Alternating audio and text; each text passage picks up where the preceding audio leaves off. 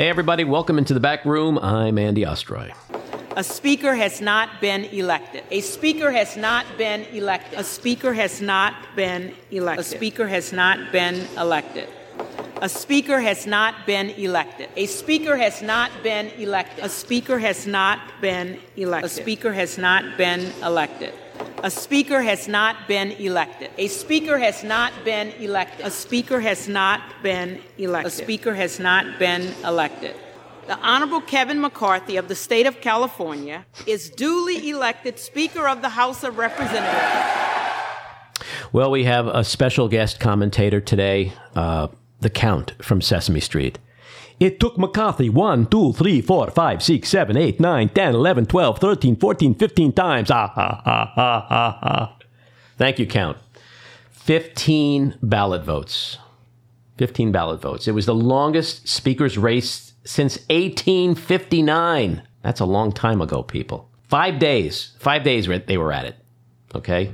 Each vote except maybe the last couple. I think Hakeem Jeffries, the Democrat leader, he won all of those. He should be speaker. He is the de facto speaker. It might just take him two years to get the gavel. One of the most crazy things that happened last night was in the 14th vote, apparently Matt Gaetz promised McCarthy that he was going to vote for him. And instead of voting for him, he voted present, which just means I'm not voting for him, but that's going to, in effect, bring down the threshold and maybe he can win because he doesn't need 218 votes. He only needs 216 or 215 or whatever that threshold comes down to. So at the end of the 14th vote, McCarthy, an angry McCarthy, gets up, walks over to where Matt Gaetz was sitting alongside Lauren Boebert, and starts to bully him. I mean, we're watching this play out because uh, C-SPAN had a, the run of the house because no one was there to tell them they can't because uh, Congress technically wasn't in session and there wasn't a speaker. We're watching this play out. Matt Gaetz looks like a deer in the headlights. McCarthy is clearly pissed off. And then all of a sudden, Congressman uh, Mike Rogers from Alabama walks over and starts haranguing Gaetz. And it looks like it's going to come to blows. And another congressman comes over and has to physically restrain Rogers. This is in the very same chamber where the January 6th insurrection took place partly two years ago to the day, almost to the hour. It's unbelievable that we were watching this play out in the way we we uh, were able to. But in the end, McCarthy won because he sold his soul. He cut all kinds of deals with the crazies. The inmates will be running the asylum. McCarthy is going to be wearing a straitjacket for the next two years or the next two months or however long it takes uh, for him to either uh, quit or get thrown out or voted out it's just unbelievable that somebody with no core, no vision, no vision with anything other than to simply be speaker is the Speaker of the House. The concessions he made, for example, are so dangerous. Motion to vacate. All it takes is one caucus member to initiate a vote to get rid of the Speaker. So, for example, Marjorie Taylor Greene could waltz into the chamber, say, I want a billion dollars for my Jewish space lasers. And if McCarthy says no, she can scream, motion to vacate and they could take a vote. And guess what? McCarthy could be gone. Or any number of other things just as crazy. They want to impeach Jill Biden. It could, it's going to be a total shit show. And if he doesn't kowtow and do whatever they want, they're going to vote him out. Um, it's that old expression, careful what you wish for. So, in addition to the motion to vacate, there were other concessions allegedly made, like various committee assignments, more Freedom Caucus members on rules committees. Uh, on the Rules Committee, he promised uh, allegedly to hold votes on bills that are important to the Freedom Caucus, uh, like on issues about border security and term limits. Uh, there's also a super PAC called Congressional Leadership Fund, which he's aligned with, and uh, apparently agreed not to get involved in primaries on open seats. And when they get, when they're done with this, when the dust settles and they get back to quote unquote normal uh, and try to govern, what are they going to do? They're going to start investigating Hunter Biden, uh, Dr. Fauci. They're going to try to impeach Joe Biden, uh, Health and Human Services Secretary Becerra. This is going to be the normal stuff, the the the main, the new mainstream Republican uh, caucus. But McCarthy's going to be operating in a straitjacket. So it's like, why have a dream to get your dream job only to set yourself up for disaster from the get go? Uh, the other thing that's important to sort of ponder is the Trump effect. uh, and how much or little it was this past week, how much it mattered in at in in the ninth inning last night. Uh, we all saw that saw that photo of Marjorie Taylor Greene very proudly holding up her phone with the initials DT on it because uh, Trump was on the phone. She tried to give it to uh, Rosendale, another holdout. Uh, he waved her off.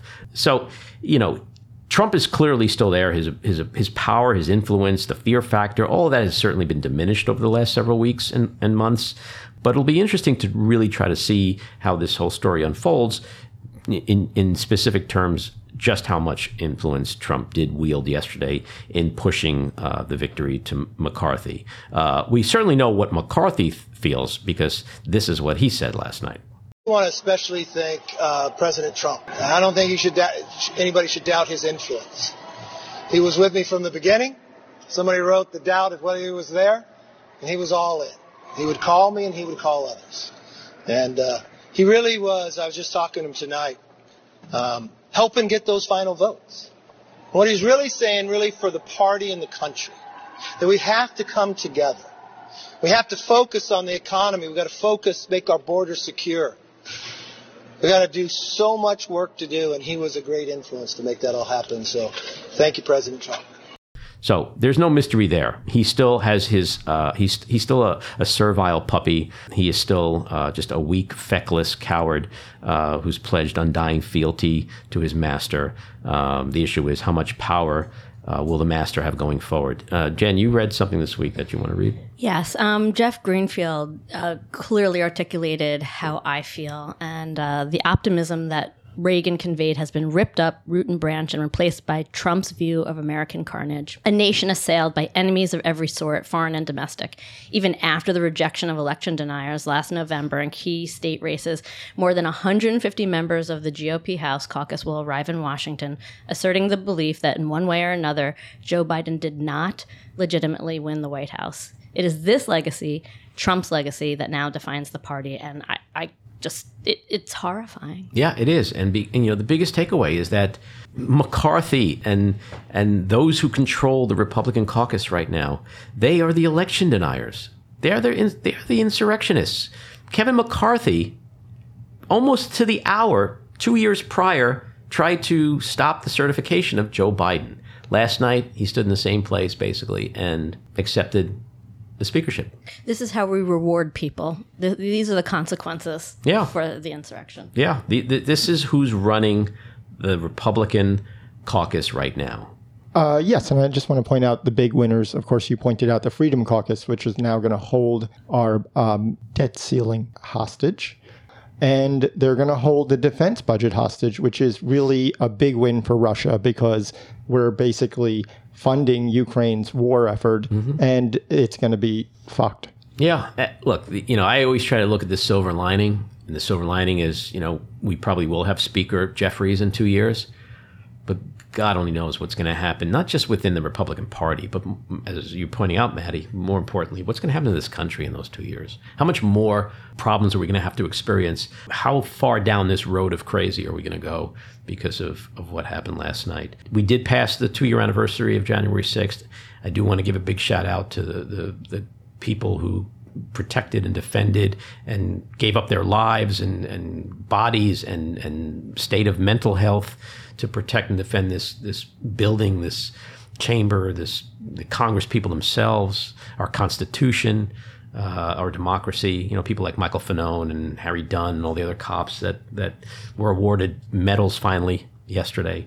Uh, we have to have a big shout out to them because there's a good chunk of this country that still doesn't appreciate or respect what they did. And you know, the last thing I want to say is you know, it's two years, two years since that that horrible day. And, and Donald Trump is not only just still free, but he's running for president again. Think about that. Think about how you felt on January 7th, 2021. And if someone said to you, two years from now, this guy is still going to be walking around and running for president again, you'd be like, no fucking way. And that's where we are. Hopefully, that's going to change in the next couple of months, and we'll start to see the indictments come down. But this this has just been a week where it's a lot of reflection, a lot of frustration, a lot of anger, and a lot of um, concern over what the what the future looks like. So let's get to our guest, S.E. Cupp. She is a CNN political commentator and most recently host of CNN's SE Cupp Unfiltered. Before joining CNN, she co hosted MSNBC's The Cycle. She's a nationally syndicated political columnist, culture critic, author, and consultant who regularly writes for the New York Daily News, Glamour, and CNN.com. She was previously a consultant for Apple TV's The Morning Show, starring Jennifer Aniston, Reese Witherspoon, and Steve Carell, and also HBO's hit series The Newsroom. She has been a contributor to The Blaze's Real News and contributing editor for Townhall magazine. SE, welcome to the back room. Hey, thanks for having me. So, we in the back room, before we get into all the typical political craziness, we like to try to get a window into people's souls. And uh, so, one of the we we asked two questions, one at the beginning, one at the end, uh, to try to do that. Um, and uh, the first question is: Are you a dog or a cat person? I'm a dog person. I, I have a dog and I'm allergic to cats. So it That's it was uh it was meant to be. that's a pretty emphatic answer. Preordained. Yeah, a- allergies uh, pretty much decided for you. Yeah. Yeah. Right. So I want to before we do get into the p- political stuff, I just want to peel the layer uh, onion layers back a little bit about um, you because I read some interesting things about you that I didn't I didn't know. Um, you studied ballet in childhood, so you kind of had like an artsy fartsy background. Um that makes it sound a lot more interesting than it was. Uh I I did ballet for 10 years. Um eventually with Boston Ballet, so I was in a pretty competitive environment and I'll be honest it was not fun. It was pretty awful. Uh while I learned a lot of discipline, you know, it was it was not great and I am pretty scarred from it actually and so and other dancers know what I'm talking about. So, you know, it wasn't like um, I had this great hobby that I loved for so many years. I, I actually kind of hated it. Yeah, well, I'm, I, I, I would bet a lot of kids hate it because I would bet a lot of parents push their kids to do certain things. I'm not saying that's happened to you, but just in general, you know, whether it's a sport or you know dancing or stuff like that. Sometimes acting. Like a lot of parents just want to be stage moms and dads, and the kids end up hating it. You know, they don't want to do that crap. They want to be out playing with their friends. I think a lot of things happen like that where you lose sight of like, am I actually enjoying this? Why am I here? Um, in, in my case, it wasn't my parents. I I sort of um on a whim at six or seven decided to take ballet classes, and the ballet school in my town, we didn't know this, was this Vaganova Russian, very serious ballet school. And you know, I could have ended up at like the fun dancing school where you do the competitions and you wear the cute clothes and the makeup, and I, I didn't end up there. And so I was just on this track um, of being yelled at in Russian for like the next 10 years. And you didn't find I- that appealing in any way. you know it was not a turn on although i i mean i joke but like it was for me actually i i got addicted to the competitiveness of it and just how badly we were treated and like when you got a you know praise once a year it was like a drug and so I, that's how i stayed in it i was chasing you know getting to the next level or getting better or getting praise and I never enjoyed it. And I didn't realize that until after I quit, like how little I liked it. You just reminded me of something which I hadn't thought about in years. Uh, uh, My daughter, uh, who's now almost 19, she took uh, uh, gymnastics for a while. And she Okay. always claimed that she didn't like it, and uh, and then she stopped. And then a couple of years after that, I, uh, we were talking, and she revealed that she just didn't like the Russian guy who was the instructor. He was just always yelling at her. so that's pretty, that is pretty funny. I, I, I sounds like there's probably a lot of that all, all across America. Uh, real No, Russian a good uh, collusion. goes a long way, and a Yeah. bad teacher really can mess it up Well, forever. that's that's true. Um, and then so you went off to college, and you sort of had like between grad and undergrad, you you art history and religious studies, which is also another interesting mix. Uh, I wasn't aware of. Super useful. Yeah, Um, big money and there's huge money in religious studies. That's what my Jewish mother always said to me: "Go into religious studies. Forget law. Yes. Religious studies is where the money is." Never, never work another day in your life. Yeah, Yeah. I'm sitting on a huge pile of religious studies money. Um, no, I luckily, you know, again, my parents didn't push me to do something more useful. They said, you know, study what you want because they knew I'd find my way. I was like hyper ambitious, so they weren't worried that I was like, you know, taking an easy class, uh, you know, they knew I'd figure it out. And I did. And actually in college, I worked at the college newspaper and that's where I got my real education and um art history was great and I did a lot of writing in that and I learned a lot about a lot, but the newspaper is where I got my real education. It's where I knew what I wanted to do for the rest of my life. Mm-hmm. And you know, which was right in some capacity. And so when I left, I ended up at the New York Times and they had a program where they'd pay for grad school uh, if it was somewhat related to what you were doing. Mm-hmm. But you had to take one course a semester. So it took me six years to get a two year master's. Um, but, uh, you know, free education, I'm going to take it. Right. And so I did it. And I, you know, I got a religious studies, sort of a faith studies comparative degree um, at night, which again, I, I learned a lot about a lot. And so it, you know, it was, it was helpful. Also just helpful to be in a rigorous, um, academic environment uh, as a writer while I was writing, and I was writing my book at the time. So it was all helpful, but certainly not like here's the path you take. Right? Right. you get that art history degree, then get that religious studies master, and you'll be And then and then CNN cash in. in, right? and all your financial dreams will come true. Um, right. so no, I think it's really interesting to study religion. I, I went out with someone for a long time who had studied that in, in college too, and, and she certainly was not a religious person. She did it just for the intellectual curiosity part of it. And so much of the world is religious, right? And and Right. from my perspective, so much of the bad shit in the world is rooted in religion. So it, it seems it's almost like you know you can s- sort of justify like everyone should get a law degree, no matter what you're going to do in life. You should have a law degree. Yeah. Everyone should also study religion because it's so much of where we all come from, and and to this day, as we know, and we get into in a, in a in a minute, impacts so much today. You know, and it's so it's interesting when I see people who studied religious studies who I never thought would do that because it's an interesting layer of a background, you know, to have. I think. Well, and you're you're absolutely right because it touches everything, right? I mean, from human nature to politics and history and culture.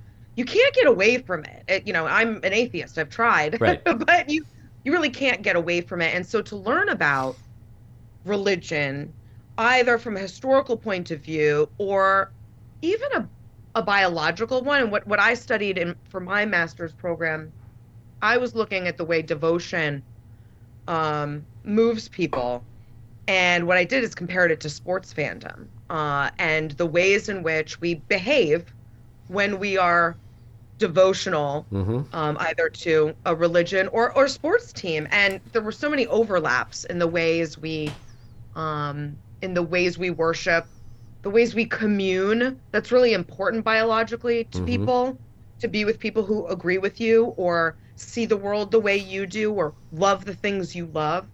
Um, the rites, the rituals, the miracles. You know, I mean, there's a ton of stuff in there that, uh, to me, um, seemed instructive. Uh, and learning about human human nature, Right. and so it was, I thought, very useful. And I think if you have no curiosity about religion, I think you're missing out on a huge Right. chunk of you know the human condition. Right. No, I, I totally agree. Now on Twitter, where it says religion, you in your bio, you have Jack, yeah. and I was wondering, does that just mean like Jack shit, like no religion, or like what does Jack mean? Jack's my son, and he is what I worship. All right, boy, was I off. I like where you went, and I didn't know. No, I saw that, and I was like, so she- Jack-. Is Jack Dorsey? Like, what is what's happening here? Like, what, she worships tw- the Twitter founder? Like, what? Maybe. I mean, Elon Musk is like totally fucking that company up now. Maybe she does worship Jack Dorsey. Like, it, it- so I'm glad it's it's something so much more simpler and and logical. Maybe I should revisit that, knowing how ambiguous it is. No, it, it I think it begs questions, which is good. Um, and I like what you you said. You, you were quoted as saying, uh, "I I really aspire to be a person of faith someday." Uh, what does that mean? Why do you want to be a person of faith? I think years ago, that was probably true. Um, and certainly as I studied religion, I wrote a book about religion. Um, I, I, I admire I admired religious people, and I ha- I know a lot. There's a lot in my family. I was raised Catholic. I went to Catholic schools. Mm-hmm. Um, and I have evangelicals in my family and born agains in my family, and I um. Sounds know, like you must have had a fun Thanksgiving. Uh, yeah, well, you know, yeah. So Oops, some, won't go some there. divides, some divides in the family, uh-huh. but but um, I always admired religious people, and I thought, how what a relief it must be to have this thing, this fixed value set, this belief to lean on and i don't mean that derisively or mm-hmm. condescendingly i mean no, really to lean on like that must be very helpful and in times where i've had stress or depression or anxiety or you know been in conflict that would have been really nice and i don't have that. Um but so do you, do you think I, you guess, would have do you think you would have utilized it the same way? And this is this is i could talk about this particular aspect of this conversation probably for three hours but as yes, someone who is yes. super smart right which you are. Me? Yes. Oh, okay.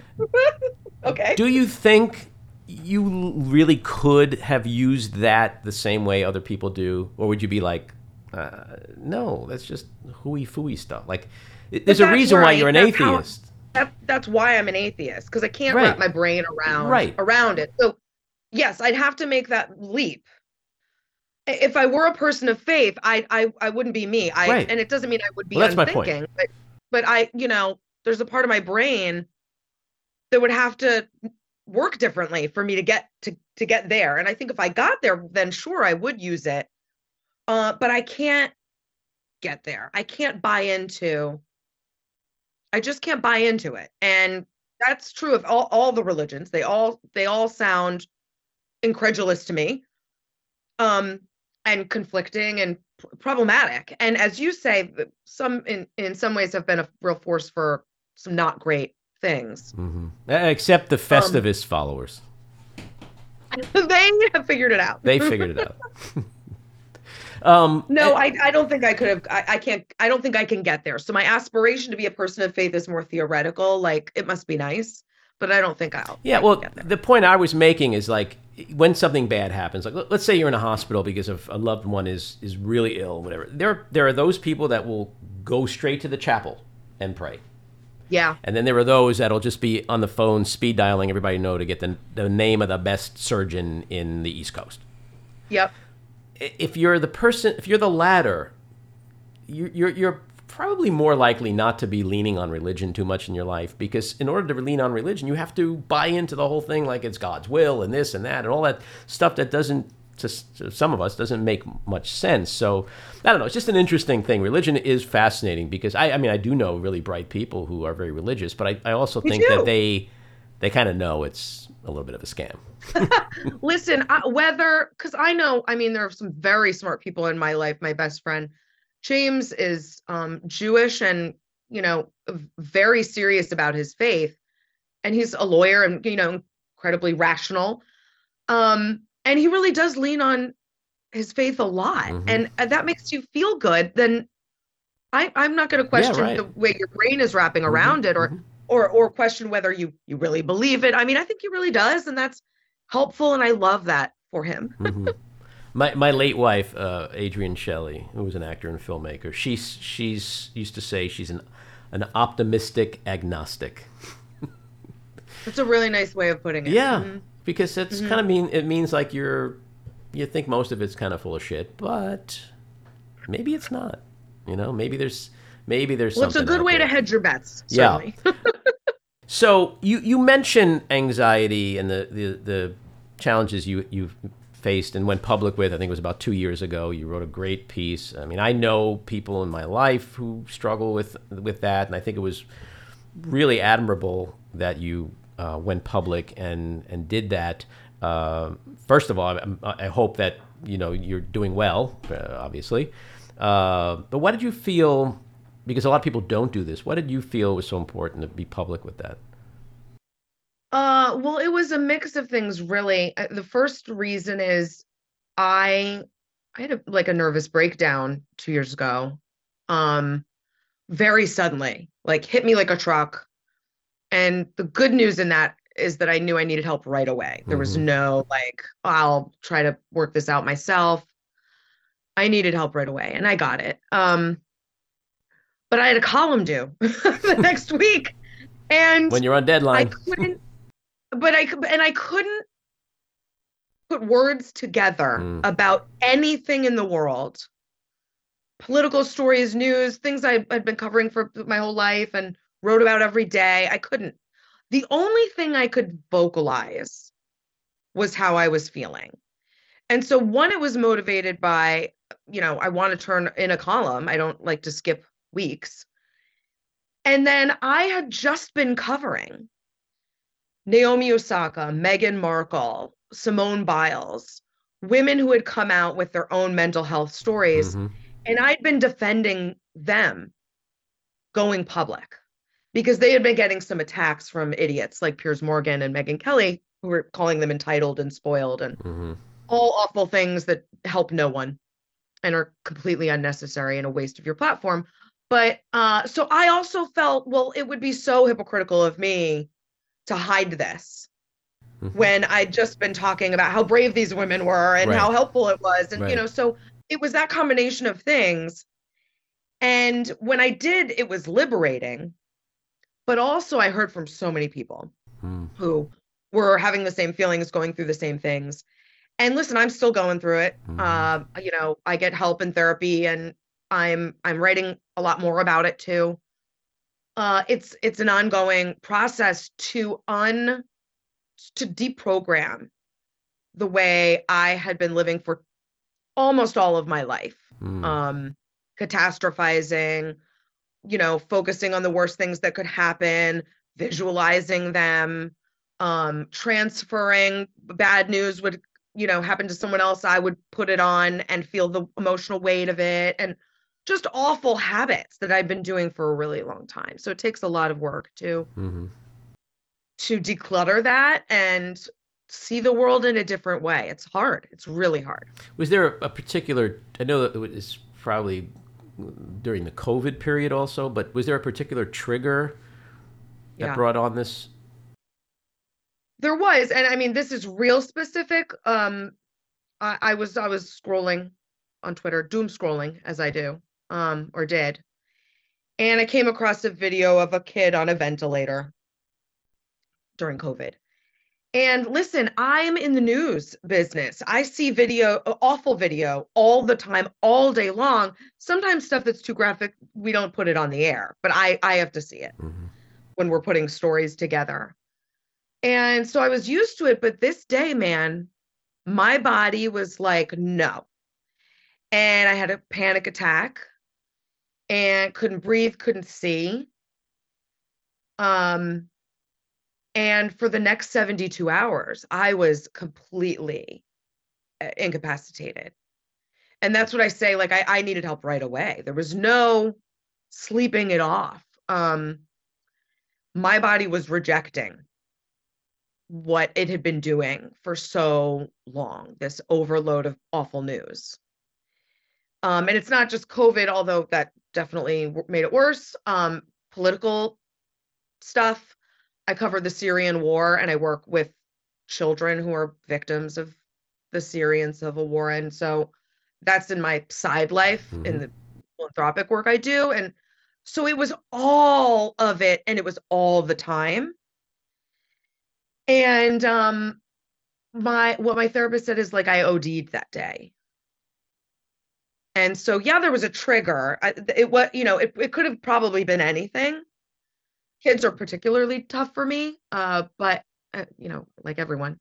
But that was what happened that day, and um, you know I, it really challenged me to look at how I was using social media, interpreting the news, processing the news um, and living like my day to day life. Like, why did I think the ambulance that was going by was coming to my house or going to my kid's school? Why did I think that? You know, so uh, there's been it's been a lot of work, but I'm I'm getting off the anxiety train is really hard but it's so so important and liberating.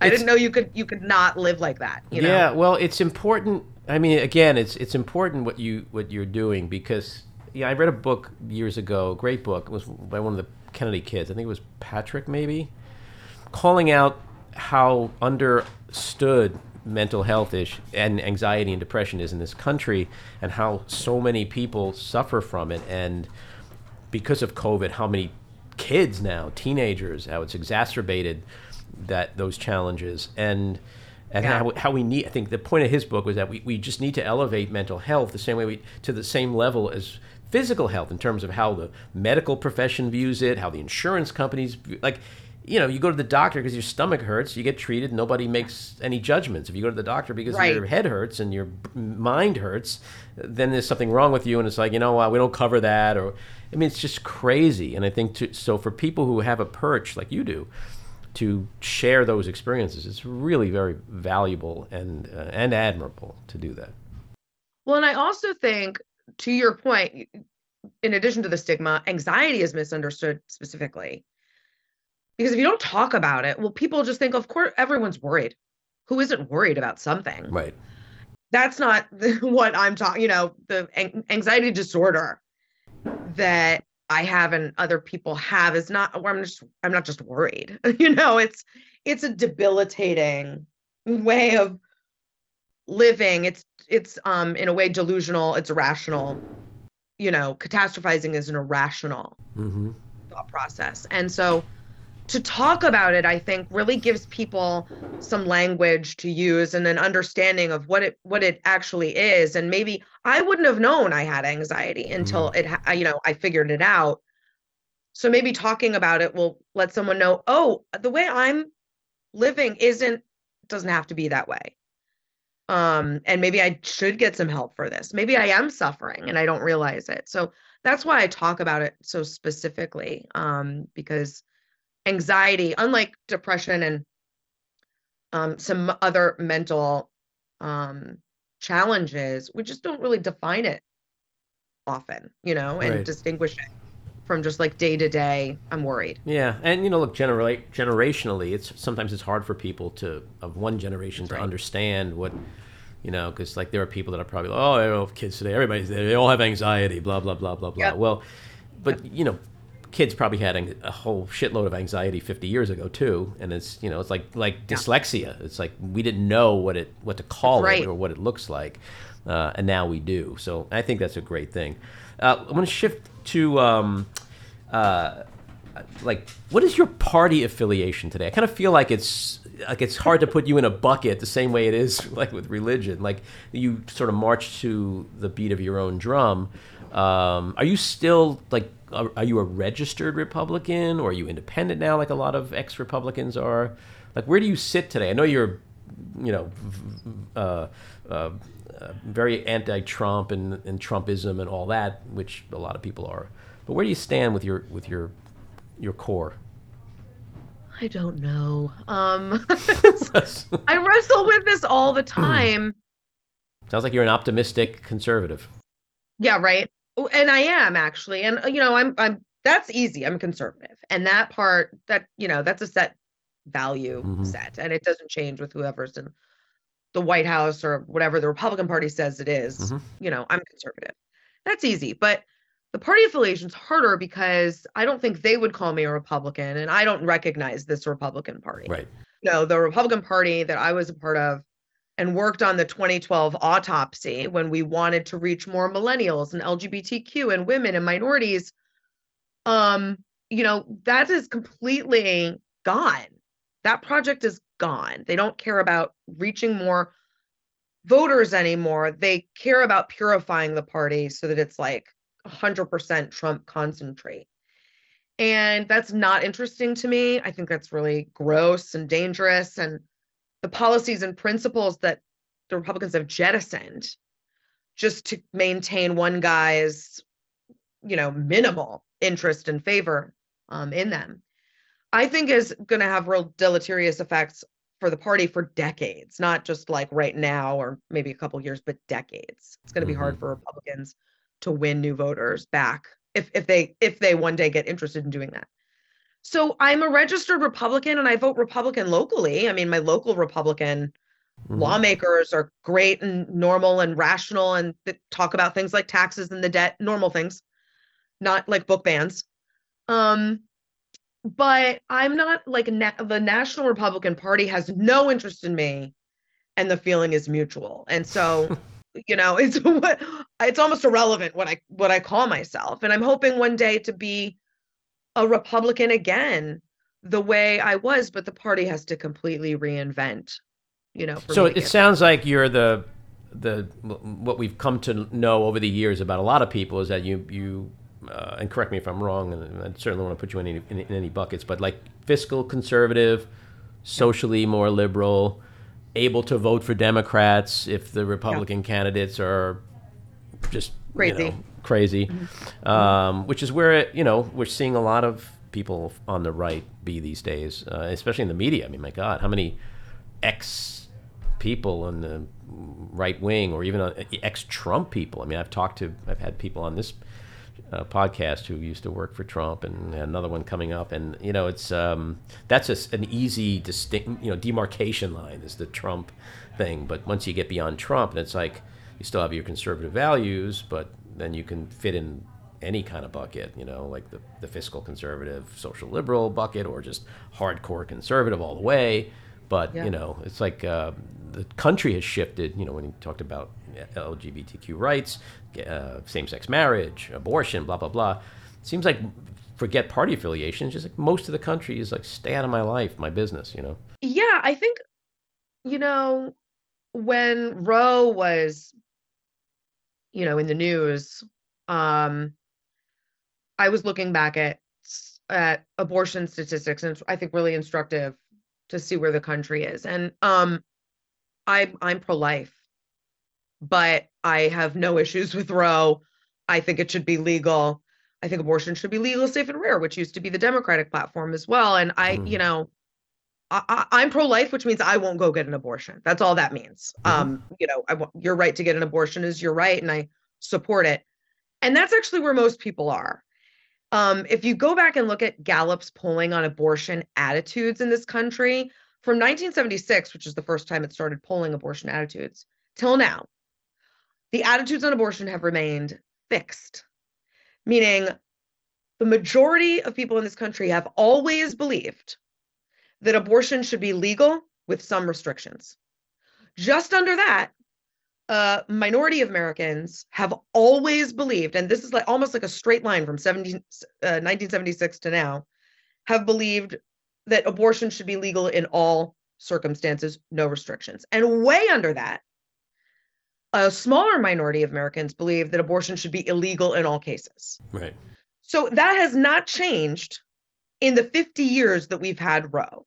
So when the Supreme Court comes along and says Roe no longer exists, fend for yourselves, and Republicans, the Republican Party decides, yeah, let's go with this. The minority of minority opinions right. in this country, which is with ban all abortions, you just think, who are you doing this for?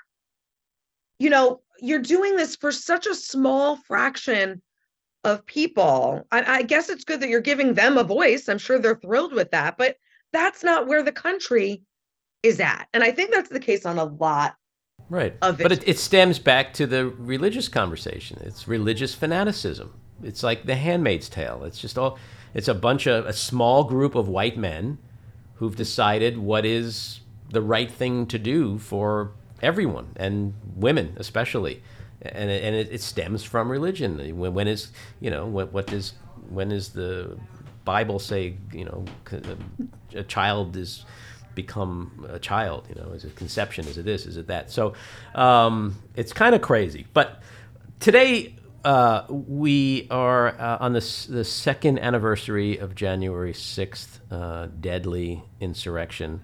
Um, we were talking about this earlier that it's it's hard to believe it's two years, but it's also hard to believe that someone like Trump is still walk not only walking around free, yeah. but running for president again. Like mm-hmm. that he has the ability to do that. That that is this shit is so normalized that this man can actually be considered a candidate for for president.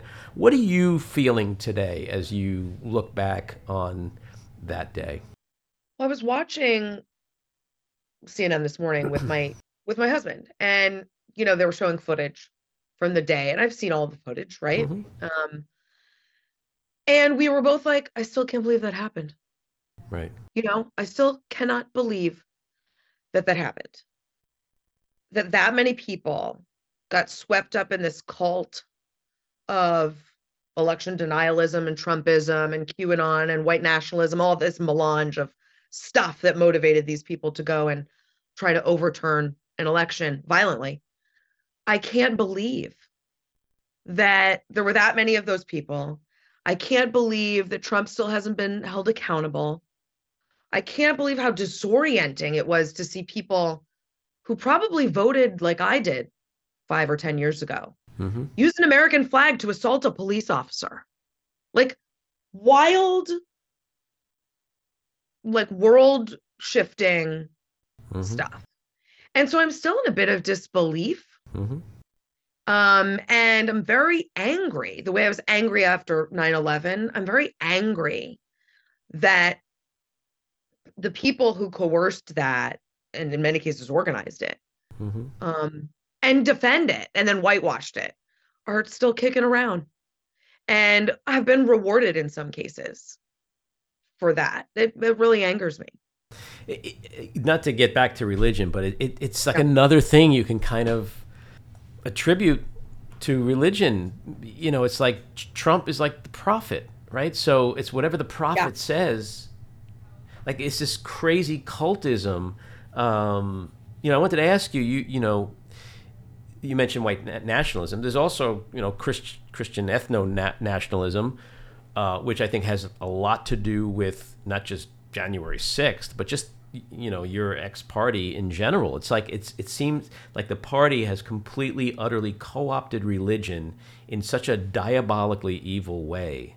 And January 6th is just a manifestation of that. It's like the cult, the prophet, this is what we believe. It doesn't matter whether it's right or wrong. It's just it's what, you know, the prophet says and wants and we go do it. I mean, they they literally were waiting on the steps, like with their phones, going, "Is he, has he tweeted yet? What, what what what should we do?" Like, I mean, we now know that they were literally there because he sent them there, and they were waiting for orders, like Yes. like he's Jesus. yeah, I mean Orange Jesus. Two, two um overlapping things happening here. One is that Christian nationalism is a huge part of um, Trumpism and was a huge part of January 6th. And I, you know, I've written about the, you know, Trump is Jesus flags and all of the the weird religious co-opting of that day.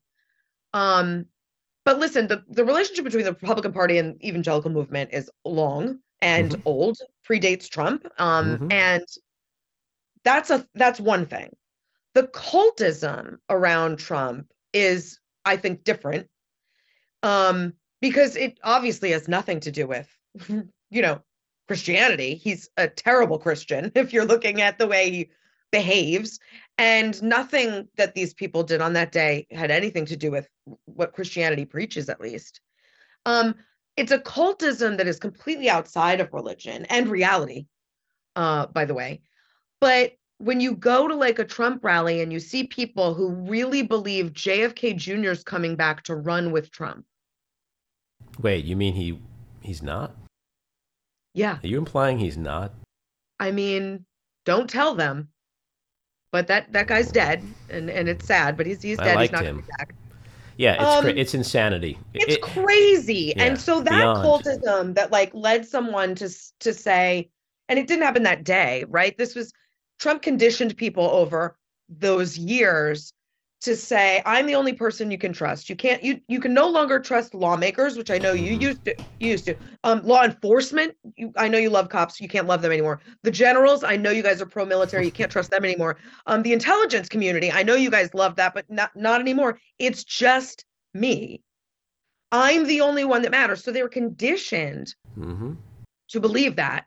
And in some cases, abandon their jobs, their families, part with money, um, friends, their community, their faith, their morals. I mean, all of it was um, abandoned in many cases for this guy. That's cultism 100%. Sure. There's no way around it. And you mentioned evangelical evangelicalism has always been around, and you're right. But like you know, back in the days of like you know the Ralph Reed uh, event, you know, like, like back then, if Trump shot someone on Fifth Avenue, like Ralph Reed would go, "Wait a second, we can't. That that's it. He has to go to jail." Today, the ev- evangelicals are like, "Wait a minute, that nun deserved it." Like that's the mentality. that's the mentality that exists. Including There's Ralph nothing. Reed. Yeah. It's, I mean, it's including in- Ralph Reed. Like, Insane. is crazy. And, you know, I mean, you, you. I've read somewhere where you said something like you, you, you went on record by saying Trump never grabbed you by the genitals, right? But I remember watching the the Trump rallies a few years ago, and like women would be walking around with T-shirts, going, "He can grab my, you know, anytime he wants." Like, really? Like, Yeah. can your daughter wear that shirt? Like, what Yeah. the fuck is wrong? What? How? And this this is what we're talking about. It's like there's no logic or reality to anything anymore with these people because it literally is. It's Jonestown without the it is cyanide. Jonestown Yet. 100%. Yeah. we hope it doesn't end that way but listen you know the there's the there's the group of people who know better hmm and so abandon principles for power or Mhm. you know um to grift but there's a lot of people who really yeah who really just it's, there's a mental break Right. and it's it's total cultism a denial of reality conspiracy theories I, Mhm. I mean, for for a lot of people, I think in the movement, I'm just talking about Republicans who voted for Trump. I'm really talking Right. about MAGA, Mhm. MAGA Republicans, the kind that were motivated to go to the Capitol on January 6th. It's a total reality break, where you know what what they would have done or said five years ago is Mhm. unrecognizable from the person that they are now. Right. And um, uh, it, it, it's so speaking of lack of reality and craziness, what do you make of what's happening in the house right now? like that's that is the definition of insanity. A hundred percent. Let's do it over and over again. Literally get the same result. And hope, hope, hope this time magically um something changes. It's weird. Like, is there math that Kevin McCarthy knows that I don't? is he using the new math? Like Yes. I don't understand. Just the inability to whip and and count before any of this happened is the first thing that's mind-boggling. And then as it keeps going, we keep hearing, well, there's meetings, and you know, he's he's been talking to some other people, and yet nothing like the vote does not change. So I don't know if he, knows something we don't. Maybe that's true, and maybe he is peeling people away secretly, and but it's um it's such um a humiliating exercise to watch you know even if he does squeak this out what a weakened you know position he'll be in and just imagine just imagine being kevin mccarthy and having so little like self-respect dignity integrity Mhm. that you would concede that one Everything. person Mhm. one person could kick me out at any time. Sure, sure. Like that's crazy. And yet that's just how bad he wants this job. Yeah, well, I- I mean, I'm I'm not necessarily a gambling man, but I would bet if he becomes speaker, which I'm not sure he's going to, but if he does, within a week, Lauren Boebert's going to ask for some bill, and if he says no, she's going to be Yes. like, vote to vacate. Like, Yes. that's how thin his power is. It's it is. I mean, look, I'm a libtard, and I can't stand these people, and I I feel humiliation. So when they show the Yes. when the camera shows him, I'm like, what? And he's Secondhand. laughing and smiling, you know, because he has to. But what is he feeling on it? What is his wife, his kids, his friend? Like, it is pathetic. Like after the third vote, you might say, all right, maybe there's a method to this madness. They're doing something. They're maneuvering. Right. After 11 votes, where he hasn't moved the needle once. Right, and the other side is just as crazy. They're like, you know, we need uh, Dan- uh, Donalds first black. Uh, uh, what's today? No, fuck, screw him. All right, who, Hern. Now we're gonna go. Kevin like, Hern, yeah. yeah, yeah. And now all of a sudden, like the black guy doesn't matter anymore. It's like they have no idea what they're doing, and it's just such a shit show. But it's like, this is what they promised voters. like we're gonna we're gonna be more effective and efficient than Democrats. We're gonna be leaders like you've never seen before. They can't even get out of their own way. You know, we, after a week, we don't even have a house. We still don't have a House of Representatives or a Speaker. It's crazy. It's but it was never about vote what voters want. Obviously, these people are motivated by their own ambitions on all the sides. Kevin McCarthy, the Lauren Boeberts, the Matt Gaetzes. They went to Congress to become famous um, and burn it down. Mm-hmm. And McCarthy came to Congress to be Speaker. That's really all he wanted, and he was happy to abandon, you know, policies, principles, convictions to get there. And, except he didn't. He didn't get there. You know, he did all of that and didn't get there. And like I said, even if he does, he'll be in such a weakened position. I said before all this started, maybe a month or so ago, someone asked if I thought McCarthy would be Speaker, and I said I think he will, but not for long, Mm-hmm. because I just knew the caucus. Like I know these people and what they were going to do to him. Now I don't know that he'll actually become speaker. Right. But to your point, if he does, it won't be for long. Right, and, and it's just it's hard not to watch. uh, I, I, did, I used to do stand up for many years, so I, everything to me goes through the lens of comedy. So it's hard Yeah. not to watch uh, this. And like when I watch it, I, I st- I'm, I'm finding myself watching it as if I'm Chris Rock. Because like when, when when when the guys get up and they go like I'd proudly like to nominate Kevin McCarthy, I can hear Chris Rock going again and proud. Like, are you fucking crazy? Like, uh, one after another, they just keep getting up and going. I'm happy to nominate. Like, where have you guys been the last three days? It's a shit show. Get, Yeah, move on, move on. But so, but the as a libtard, I'm starting to feel less entertained now, and actually like worried for America. Like if that lunatic in North Korea sends a bomb to uh, a missile to California, like we have no House of Representatives that can sit down and weigh the options. We don't have.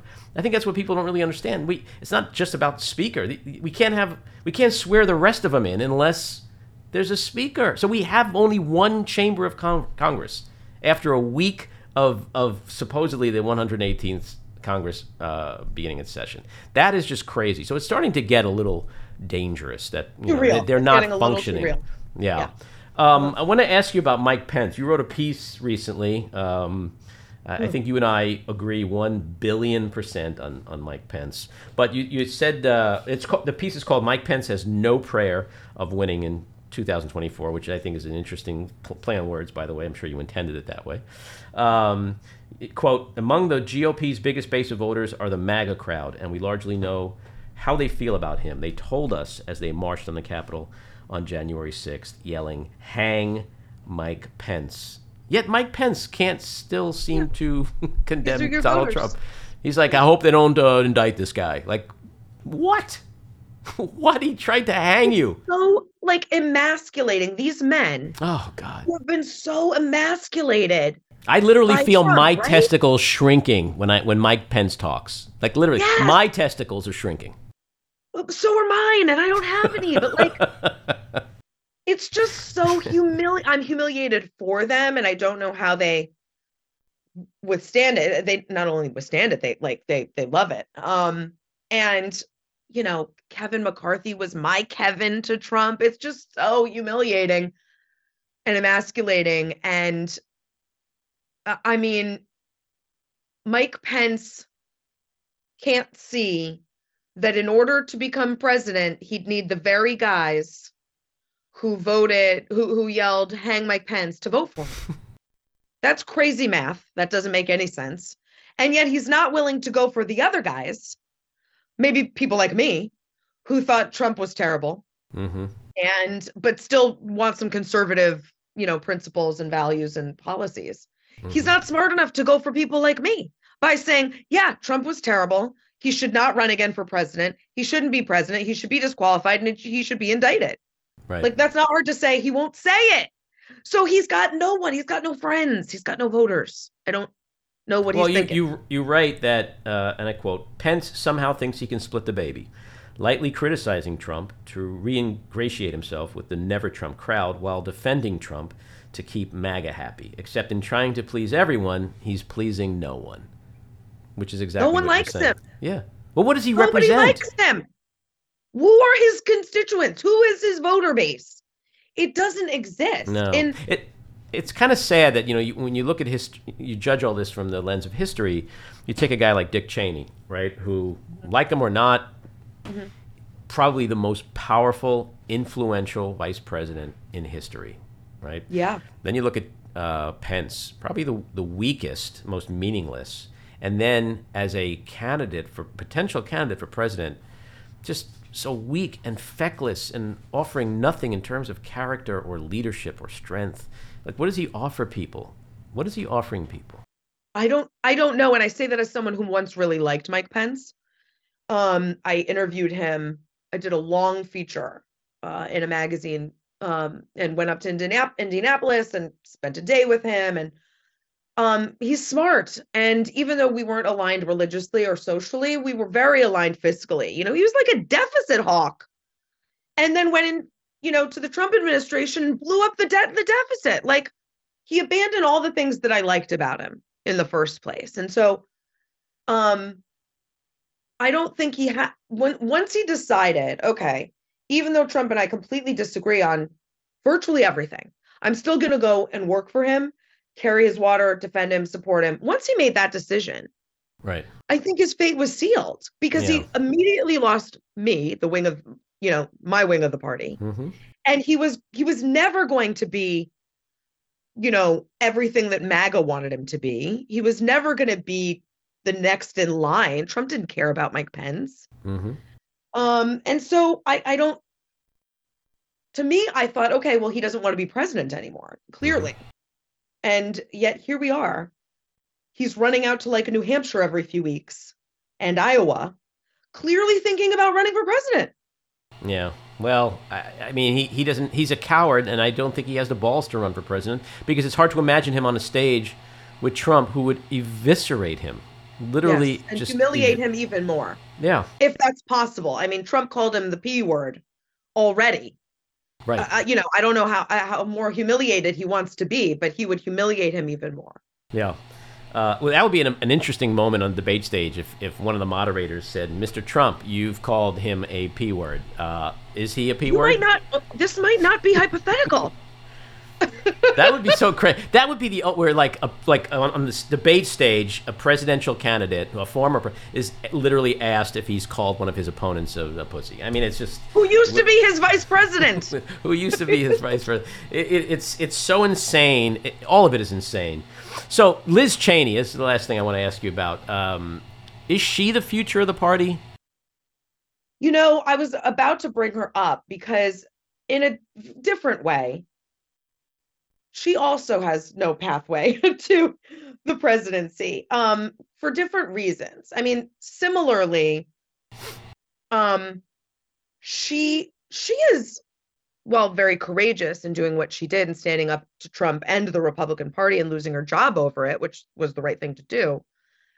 I have to remind my friends on the left that she is very conservative, like w- more conservative than I am. Um, mm-hmm.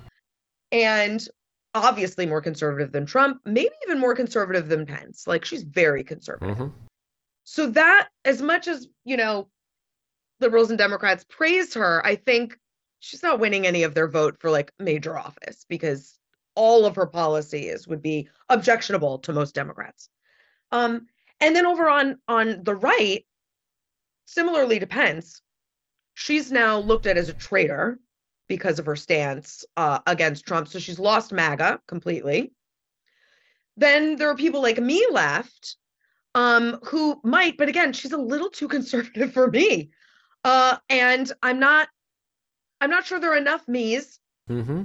left to to to to vote her mm-hmm. into office. And so I I think she has a slim path to the presidency as well. But I think she can still be a very important voice, a moderating voice, um, not ideologically, but a moderating voice for like where the Republican Party should go and mm-hmm.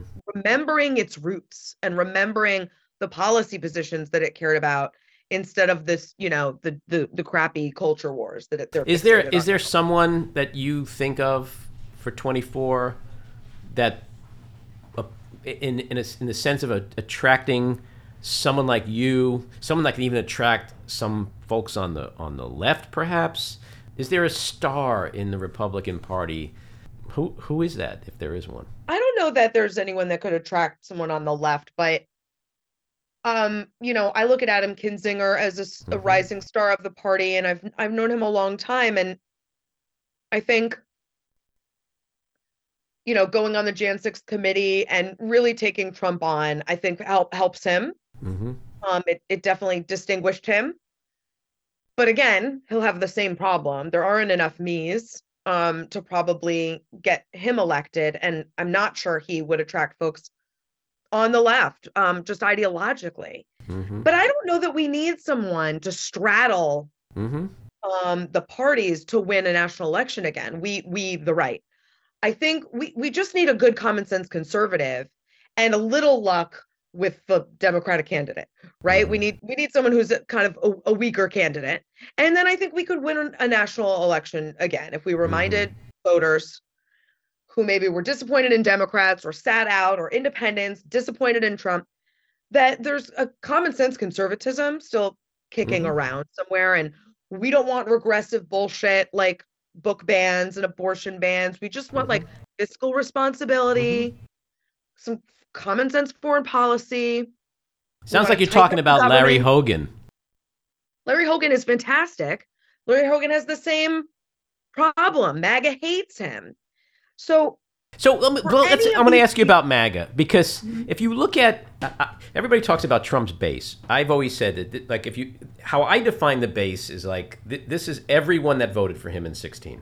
Okay, from the Marjorie Taylor Greenes to the surgeon who just wants lower taxes. yes, We we know over the years that base has shrunk, right? Where it's somewhere, and now we see this week, like he puts out an edict, vote for McCarthy. No one gives a shit. Matt Gaetz nominates him for speaker. He gets one vote. No one's afraid of him anymore, at least in the same way. His relevance has dwindled dramatically. Is it possible that six months, a year from now, two years from now, the the big lie gets exposed, he gets exposed, and then then all of a sudden the Republican base starts to widen again where it becomes more normal. Like is that a possible scenario? you're right about his base diminishing, but uh, like I said, it's also condensing. It's getting more and more pure, and so they're they're they're they get less and less gettable for anyone else. So yes, they're shrinking, but they're so firmly with Trump. You have to write off 25% of the party. Right. Write them off. You're not if you're not Trump, you're not getting them. Right. Well, that's a significant chunk. You know, Sure 25% is a significant chunk of any voter base. Hmm So then you have to think, okay, how do we get 75% of the rest of the party to compete with the left? And who does that? hmm You know, is it Ron DeSantis? Is it is it Larry Hogan? You have to imagine that some of the people who aren't with the 25% of MAGA still really want someone like DeSantis, not Mhm. Hogan. And so, I mean, it's very hard to see how the right nominates someone who is, um, you know, rational, not MAGA, principled, who has a chance of winning. Mm-hmm. Very hard to see that. Right. So uh, this is the part where we ask our second window into the soul question. Okay. Okay. Music is a big window into the soul.